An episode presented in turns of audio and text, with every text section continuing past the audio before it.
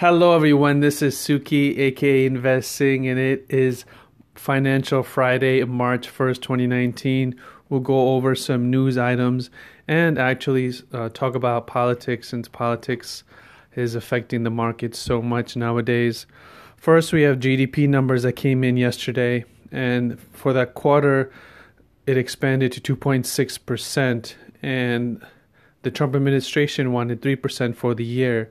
So for the past year, actually, it's been up 2.9%. So they slightly missed those estimates.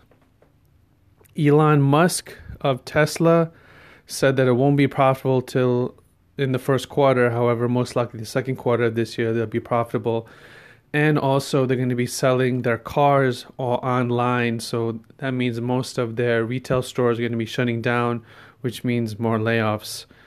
And also, their Model 3 car is going to cost consumers about $35,000. So he is making moves, and Tesla's on the verge of, becoming a real automaker and competing now in the future. So we'll see how that plays out. Gap is spinning off Old Navy, which pushed the Gap stock much higher, like almost 20%. So people like that move. And also, this is really interesting news, is that Martha Stewart is working with Canopy Growth Corporation to develop a new line of CBD products for humans and animals, which I find really interesting that she's getting into cannabis. However, it's great for Canopy Growth because that's more products that they can sell. And Apple has its shareholder meeting starting today, Friday at 9 a.m. Pacific Standard Time. So we'll see how that goes. One of the founders, Steve Wozniak, recently mentioned that Apple's slightly behind the curve because they're not investing and they don't have a foldable phone yet.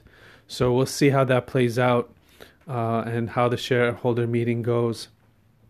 Two things I want to point out. What kind of predictions that I have, even though I don't like to predict about what's going to happen. But as we are going to be going into the election season soon, and people are already in the Democratic and Republican side, they're both jockeying for position. And the Trump administration, I think they need a win. So I think two things are going to happen. Number one is that I think a China deal will work out.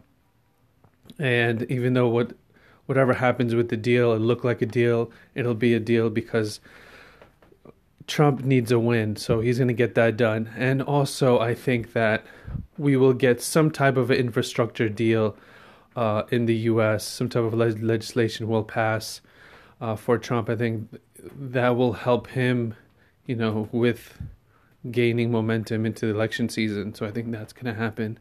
And that will affect the markets as well, especially if an infrastructure deal would pass and they create something that will boost the markets even higher. Right now, the market is up almost over 11% this year thus far.